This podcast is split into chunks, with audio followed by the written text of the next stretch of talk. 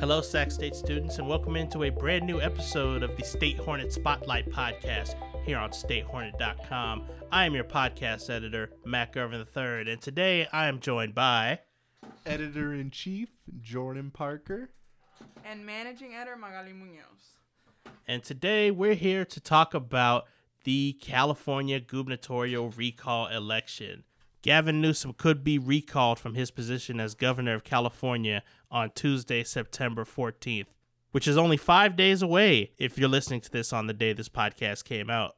And we're here to talk about what led up to this point, what we think about it, what our opinions on it are, and discuss who the recall candidates will be. So, let's dive right into it. As we know, Gavin Newsom is facing a recall.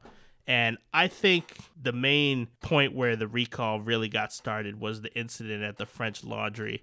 And it was just such a fumble by Gavin Newsom and his advisors. What do you guys think about that? Was there an earlier point where you thought the recall really started to gain momentum? Well, Mac, up to that point, I felt like you know the recall was a thing. You know, it was it was stirring around. You know, uh, I was driving around Sacramento. I saw those same tables with the with the people out there with the sign up sheets, but it was really going nowhere until that French Laundry incident. I mean, it it was like the plane was still on the ground and it, it, wasn't going to lift off the runway. But after that incident, man, it just uh, gained a head of steam, and here we are today. I think another thing people are upset with Gavin Newsom about is his response to the COVID 19 pandemic. You know, Gavin was one of the first to lock down the state and really uh, enforce, you know, mask mandates, staying at home, you know, trying to keep people away from places where they could get infected with the virus. And that in turn prompted a new way of life for a lot of us. You know, and we as students, we went to Zoom University for the last couple of semesters and are only now just getting back on campus. And even still, it's not quite the same vibe that it had before the shutdown. But it really took a toll on a lot of small businesses and especially schools for the younger kids, like grade school kids, high school kids, middle school kids. It took a big toll on them, and I think they're upset with him about that as well. How do you guys feel about that? Did, was he perhaps too rash in making these decisions? Has he been too flip floppy with his decisions to reopen, shut down, reopen, shut down? Or do you think was this just a no win situation for him no matter what he chose? I think Gavin is in like a really unique situation. Obviously, this has not happened in our lifetime, and there's no like, there's no book to, you know, make the rules on this. Like, this is not, like everyone says, we're living in unprecedented times. Um, I work for a small business, so I know the effects that it took. Do I blame him fully? No, because you have to make the best decisions for everybody, and unfortunately someone always ends up kind of losing in the situation. Do i think it also raised awareness for small businesses and the support that community should be giving to them? Yeah and i hate that that this was the situation that ended up happening but he's dealing with a lot of unique situations. He is you know the governor of a pretty big state. Like this is not going to be the same as a governor from like wisconsin or any other small state. Like he really has to command millions of people and that isn't always going to appease everybody but you have to look at it from the bigger picture. He's trying to really bring down the numbers, and it's not fair to compare us to anyone else when we our own state is you know unique in itself. And I think Mac, how we have to look at it is when we first started this, you know, some 18, 19 months ago, it was like what he said from the beginning was that he was going to trust the science. And for the large part of the past 18 to 19 months, he did just that. And I think where you have to appreciate the job that he's done, was it perfect? No. Was any of the 50 governors' job that they've done perfect? Hell no.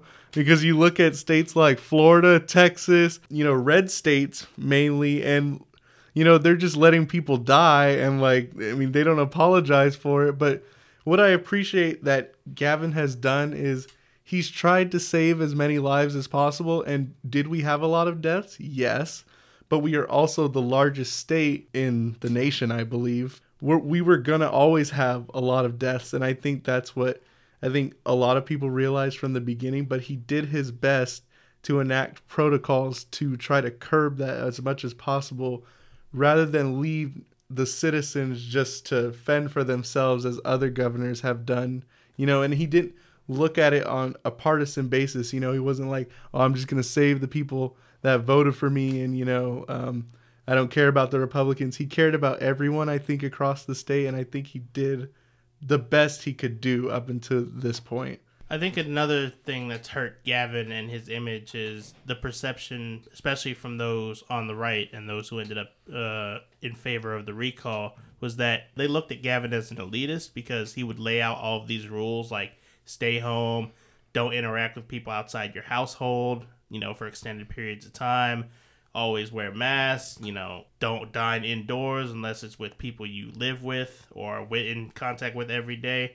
And then for an incident like the one at the French Laundry, like we mentioned before. That was a real bad image on him. And I think it's really hurt him and his image in the state of California. And it's almost certainly doomed any kind of hope he had beyond being governor of California. Like I know he hasn't said it publicly, but I think he really wanted to set up a, you know, road to run for president one day. You know, he established himself as so anti-Trump, so anti-Republican that he really wanted, you know, all of the support on the left. And I think in you know incidents like the French Laundry and sending his kid to a camp without masks. Uh, uh let's talk about that one in particular. Do you guys think that was a fair criticism of Gavin? Because I know a lot of people say that you know it's wrong to go after kids of political figures, but I mean the game in politics gets pretty nasty at times. I think what ends up happening is that because Gavin is obviously the governor, I'm you wouldn't say the same about a suburban mom sending their kid to a private school, but because he is who he is, he's put in an uncomfortable position like, well, I want to protect my kids and he still has to think about that, but then you he also has to think of the angle like how is this going to look to my people? But everything that he does, every like as much as we don't want to bring in their families, like it is true like why is his family above anybody else? Why why did kids have to go back with masks? I'm not saying that kids shouldn't go back with masks. I'm fully in support of the mask mandate and the vaccines and everything like that, but you see where he kind of didn't know how to like keep the barrier between his family and what he's willing to do with everyone else's families. Like I think that's really what it comes down to. It is like why can you send your kid there but you won't make up the same rules for everyone else like who aren't as fortunate to be able to go to private school. So Yeah, I think um you know, there was a lot of buzz on social media and stuff, you know, that it's unfair to go after the kid of a politician. I think in some ways, you know, it's Republicans just grabbing at any straw they can get. Um, do I think that obviously I think he's made some mistakes in his public image, of course. Should he have, you know, done things better? In those regards, yes. I just think, you know, it was definitely an unfortunate situation. I don't know if I'm right or wrong on this, but I do believe after finding out that that camp that his kid was at, he did pull the kid from the camp after finding out that I believe masks were optional at the camp. So, which is a violation of the state policy. So, I mean, he did pull the kid. Should he have done the research beforehand? Yes. But um, once again, I think he got stuck in a situation where it was just bad optics and he couldn't really get himself out of it. What was your guys' opinion of Gavin Newsom before the coronavirus pandemic? Because, you know, he was elected back in 2018, got 61.9% of the vote over John Cox, who's a candidate in the recall election, and we'll talk about him and the rest of the candidates a little bit later. But, you know, it seemed like Gavin had a rock star kind of persona, and, you know, he was pretty popular with California voters, or maybe it's just because he was a Democrat in a heavy Democrat state. But did you guys have any strong opinions one way or the other about Gavin beforehand? Um, Gavin was the first um like election that I voted in, like 2018. Yeah, that's when I was 18, able to vote. So I voted for him.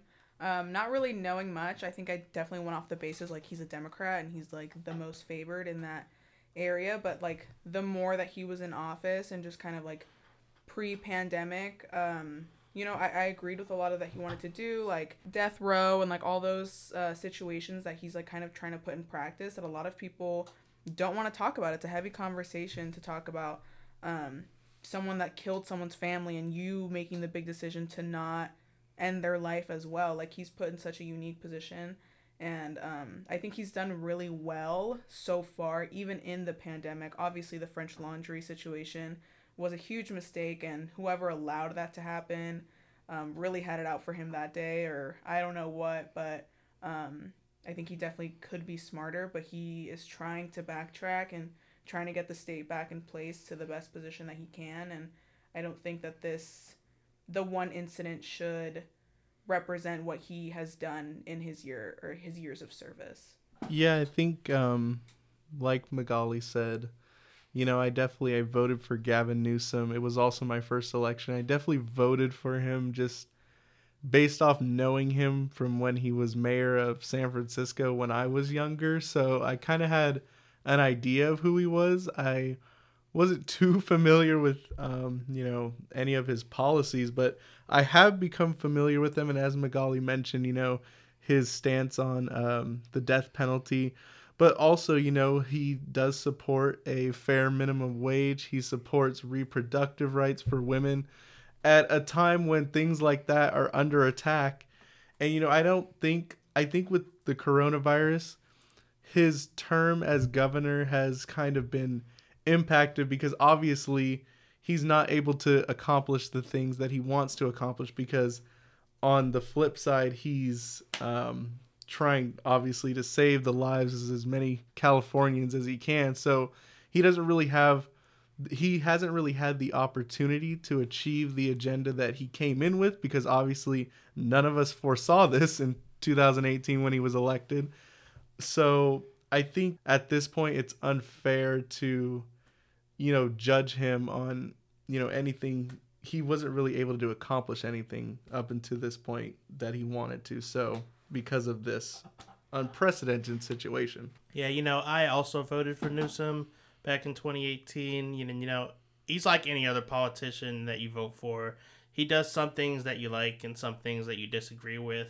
For me, um, we disagreed on the issue of capital punishment, but outside of that, he hasn't really done a lot before the pandemic started. He didn't really do a lot to anger me or disappoint me, really. So I didn't really have a strong opinion of him one way or the other. And I started hearing, you know, about things to recall him back in like 2019. And I was like, they're just trying to recall him because he won. Like, I didn't really understand why the recall was happening.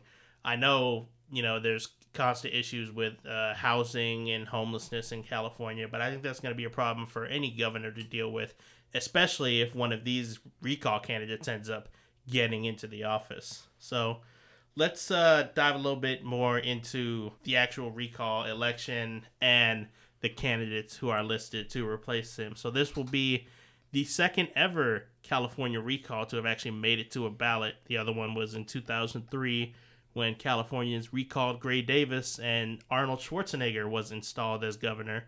And one of my favorite newspaper headlines of all time Davis terminated. I hope the we at the State Hornet have similar type of creative genius in thinking up a headline for this election, no matter who wins. But um, yeah. So what do you what are your guys' optics ahead of the recall? You know, we're less than a week out, and I think a lot of the polls have shown that it's likely that he will remain as governor. But you know, with more Republicans estimated to vote in person, the polls could can be a little skewed. So what's your guys' optics on the situation? If you had to predict now, would you say he stays or goes? Obviously, I want him to stay. I think you look at the other options on the other side of the aisle, and even just some in our own party, Democrats, um, and they're not great. They're not exactly people that I would endorse or that I would, you know, trust to make those big decisions. They kind of seem like they came into this the same way it happened in 2016, like when Trump was unfortunately elected. Like, people just want to get their name out there and you know they don't realize the positions that they're in until they're in them and it's unfortunate that it like has come to that but i learned from 2016 that like polls are not always everything you know and you a poll could say one thing and then election night you're hearing some of the worst news possible so uh, i definitely learned from that experience and i'm you know my hopes are up and i really really hope that you know California comes together and they realize that Gavin is still the best option. He is still, despite the mistakes and Um, they really need to just think of he's in a unique position. He's doing the best he can. Other states are looking at him to make decisions. They're waiting for him to make those big calls and use him as the scapegoat if something goes wrong. But he is still the best option, and I, I really am keeping my hopes up, you know, despite maybe hearing um, other opinions and uh, other controversy and things with the election coming up. Yeah, I definitely think if the election was held tonight, I think he would stay in office. I think over the past couple weeks, it has been, you know, you're seeing that kind of flip flop where two weeks ago it was like 50 to 47 and, you know, it was a slimmer margin, but now I know the data is just ever changing. I think there was a San Francisco Chronicle article where it said that the Republicans' support was only at 36% now, where it was at 47 just a few weeks ago. So I think it's just like, you know, Magali said, you know, in 2016, nobody thinks Donald Trump's becoming president, but all of a sudden everything just flips on election night. And, you know, even in the last presidential election, you know, Joe Biden wins states that beforehand he people didn't think it was possible for him to win. So now you're entering this election, you know, after a couple past wacky presidential election and you're thinking, well, yeah, anything can happen and anything could still happen. But as you know, Magali was mentioning, there is nobody in this field that is ready to take on the office of governor, and I think he still is by default the best remaining option. You know, and you start to talk about you know this list of candidates. I think what's happened now is you know 46 people some of them just literally random ordinary people just entering this race just to enter. And it's kind of a trend we're seeing in politics now where anybody thinks like they, they could just try their hand at it and like public office is just something anyone could succeed in because that's what Donald Trump showed them just uh, five years ago that I can just come from this outside sector and just put myself at the forefront and you know you really can do it. So I think that's what you're kind of seeing now is like not qualified people uh, entering these races. You know, some of them you do look on the list, they are experienced. You know, you have your Kevin Faulconers, but then you have your people like John Cox, who's just out here to try anything. You know. I'm assuming you're not a huge fan of Unleash the Beast. I am not. That was a. It's a funny publicity stunt, but I can't believe a live bear was actually used in a the announcement of a political campaign. I mean, I can't believe it it was certainly off the wall. I'll give John Cox that. Uh, it's it was also off the wall for me just thinking about how he lost three years ago in the way that he did. Like there wasn't even a chance for him to win once the results started coming in, and he's now one of the candidates that's trying to run again. Going back to the issue of the polls and predictions, you know, I'm sure a lot of editors will tell you that I was very pessimistic about the outcome of the recall as I thought, you know, I wasn't going to ignore the warning signs that were there in 2016. You know, with the election of Donald Trump, it taught me that polls aren't everything, and I I was feeling the same kind of way about this recall election, especially once you saw polls come out in uh, early to mid August that showed it was almost a neck and neck race between yes and no on the recall vote. So I was extremely pessimistic. I'm feeling a little bit more settled right now. I think he will stay. I don't think it will be by the margin that the polls are showing because there's a thing you have to know with the polls. It's that they only talk, they only get the results of the people who want to talk. Like if person is not is doesn't want to talk to a pollster, they can still go out and vote against the recall. And I think that's something that happened in 2016 and to an extent in 2020 in the presidential election. But yeah, I think um, ultimately he will stay. But, you know, politics is a funny game. Anything can change. A whole new scandal could emerge tomorrow that we're not aware of when we're recording this podcast. So, you know, anything can happen in politics. Not we won't know for sure until until Tuesday night let's dive a little bit into the list of candidates here. So, by far the runaway leader, and if Gavin Newsom is recalled, this man is going to be governor of California. It's Larry Elder, the conservative radio talk show host, he has stormed in the polls and he's taken a double digit lead over the field. And what are your guys' opinions of Larry Elder? Personally, I had never heard of him before the recall process started, but uh, I know Jordan has some things to say about the minimum wage statements that Larry Elder has made. But uh, yeah, what do you guys envision if that man becomes governor of California? Well, first of all, I did not know this guy until maybe a month ago. Still don't even know him that well, but he's just made a mockery of this recall election with all these different outlandish statements he's made. You know, not even the minimum wage. Let's just get to the fact that, you know, this guy, you know, a, a black guy, you know, he's on this radio show the other day talking about how slave owners that lost their slaves because they ran away should get reparations. I mean, it's it's pretty ridiculous, and that's the, the type of person you know that's trying to come into office, and then you know he doesn't want to give people fair wages, um, no mask mandate, no vaccine mandate. I mean, he's just the worst possible person to enter office. Uh, it would be a disaster. Uh, dare I say, maybe even slightly worse than Donald Trump, or maybe even on the same level of uh, atrocity. yeah, I I didn't know who he was up until like a week ago because I was like, eh, it's like you know Gavin's gonna come back, and then I start hearing Mac obviously going off.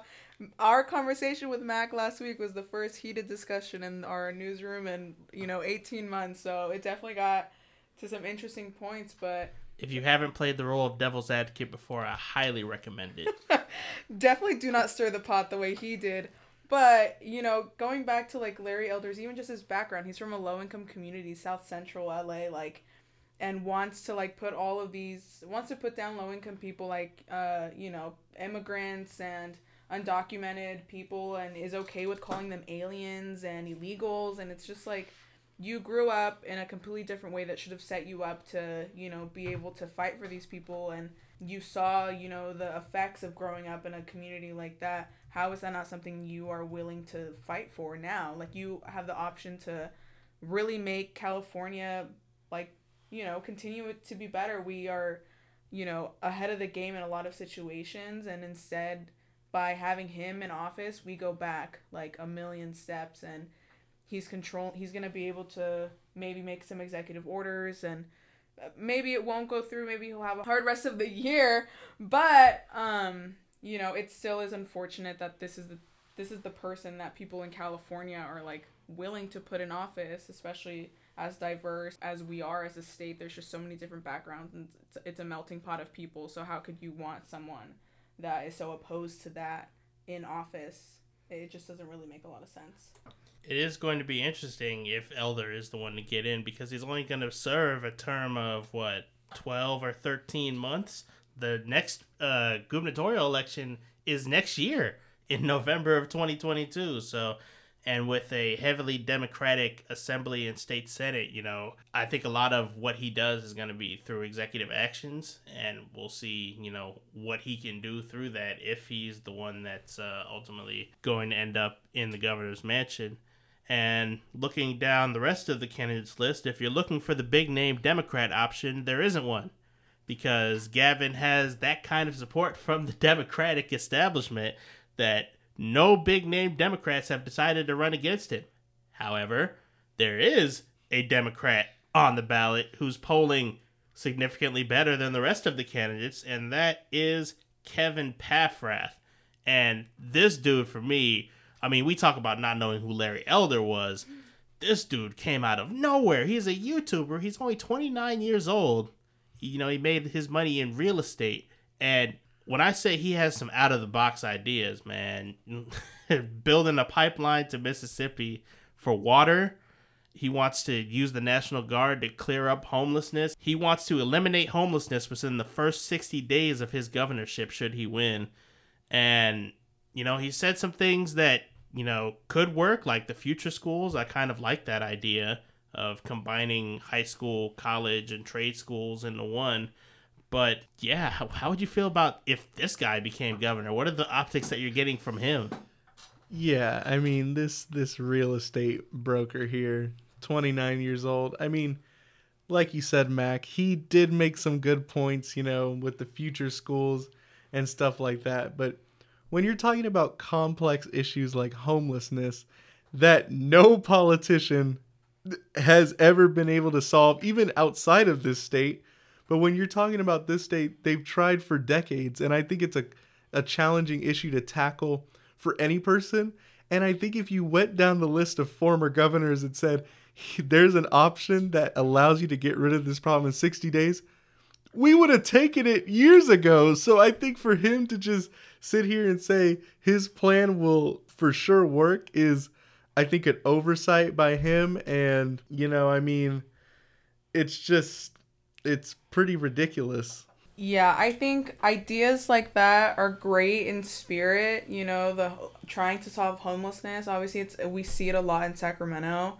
Um, it, it is a very big issue, but you're you also have to remember like some of these people want to stay in the locations that they're in. If you're gonna completely uproot them and put them somewhere and tell them that they have to stay there and they cannot go back to the streets, well, now you're just forcing people to do things that they don't want. Now that's not free will and do I say that I want them on the streets? Obviously, I would love them in a safe environment, but at the same time, it's like there's a bigger issue just more than they don't have a place to eat or a place to like shower and to sleep. I think it becomes down like goes down to like a, a bigger rooted issue and it's just he has very surface level ideas and very surface level plans for it and that's not what this office is you know, meant for, you got to really execute these things because every decision that you make is crucial to someone's life. And I don't know, I don't think he fully understands as a YouTuber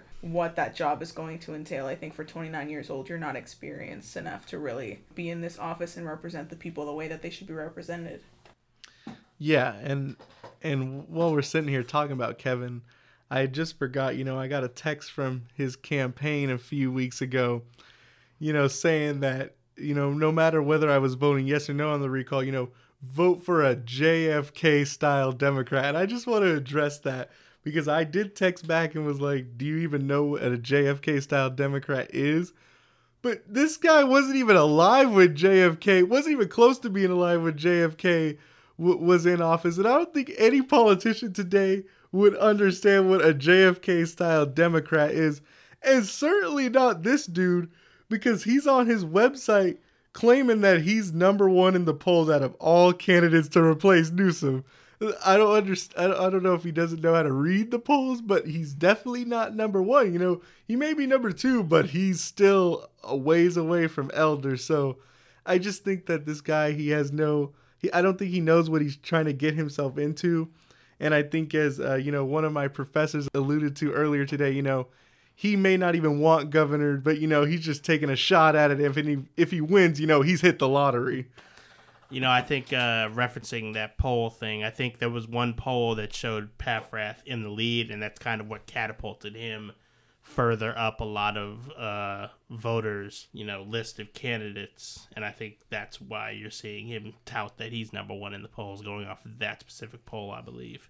Going back to the the Democrats, what do you think of their idea to first of all to not run a candidate of name recognition, but also their official position on the recall is to vote no on question 1, which is to recall Gavin Newsom, and then to leave the second part blank, don't vote for anybody because there's no suitable candidates on the ballot.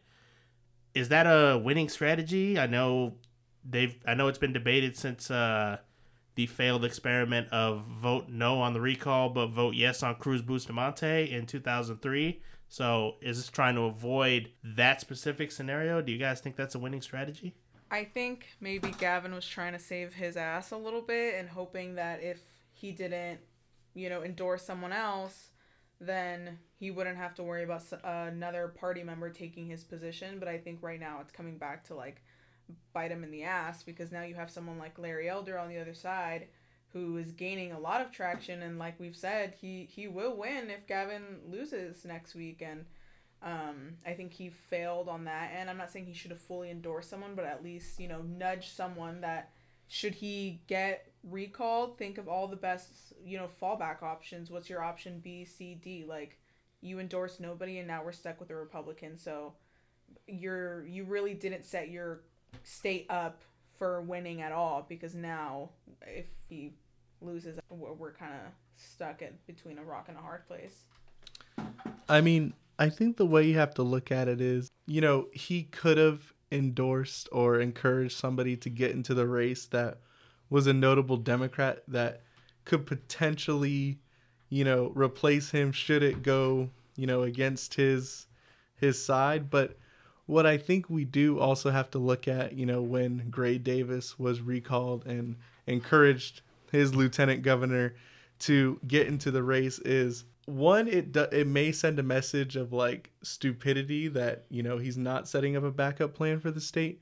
But on the other side you know putting that other democrat into the race maybe will confuse the voters a little bit because it's like well do i replace governor newsom with this other person that i mean and let's just say because you know if he encouraged say for example he encouraged his lieutenant governor he encouraged her to get into the race this time. She's not really a notable democrat you know? Like nobody like i would vote for her as a backup option but like she's not really a, a candidate that you would vote for if she was running for governor during a normal year. So i think what you've you've set up here is you know maybe gavin's looking at this when everything started, you know, looking like there was going to be a recall. Maybe he's looking at it like, well, in 2003, they tried that other method and it didn't work. So how about I try it my way? And, you know, it's looking like that it's probably going to succeed. Once again, polls aren't everything. But if it does succeed, you know, maybe tip your hat off to him because maybe it does confuse some of the voters if he were to, you know, encourage another candidate to, to get into the race. And looking down the rest of the candidate list, I'm only going to go over the notables that have been polling at around 5 to 3%, and that is John Cox, who ran and lost in 2018, Kevin Faulconer, who was longtime mayor of San Diego, and Kevin Kiley, who's seen as one of the rising stars of the Republican Party, at least here in California. And, you know, they've kind of all fallen backwards. They've been kind of overshadowed by, I think, Elder's monumental rise in the polls. So um, I don't really think they have a chance at being governor. It would take a snowball's chance for them to wind up in the governor's mansion come Tuesday. That's just about going to do it for this episode of State Hornet Spotlight Podcast, the editor roundtable on the California recall election. Guys, do you have uh, any closing statements you want to say? Vote no on the recall next Tuesday, September 14th. Please vote no. Uh, check out the rest of our coverage. Uh, regardless of who wins or who loses, we are really getting in depth with this, and we hope that you guys uh, really, really make the best decision for this uh, state, and we unite and we realize what the bigger issues are, and that Gavin is the one to help us get through it all. And I'll say as a reminder, these opinions expressed on this podcast are our own and they do not reflect the rest of the State Hornet. So if you have anything you would like to say, say it to us. Don't hold it against the rest of the paper. And I, as I said, I think that's going to do it for this episode of State Hornet Spotlight podcast. Uh, Jordan and Magali, thank you for joining me and talking about this historic recall election. Thank you, Mac. Thank you. If you've enjoyed this podcast, please go check out all the other podcasts and stories on statehornet.com, and we'll see you next time.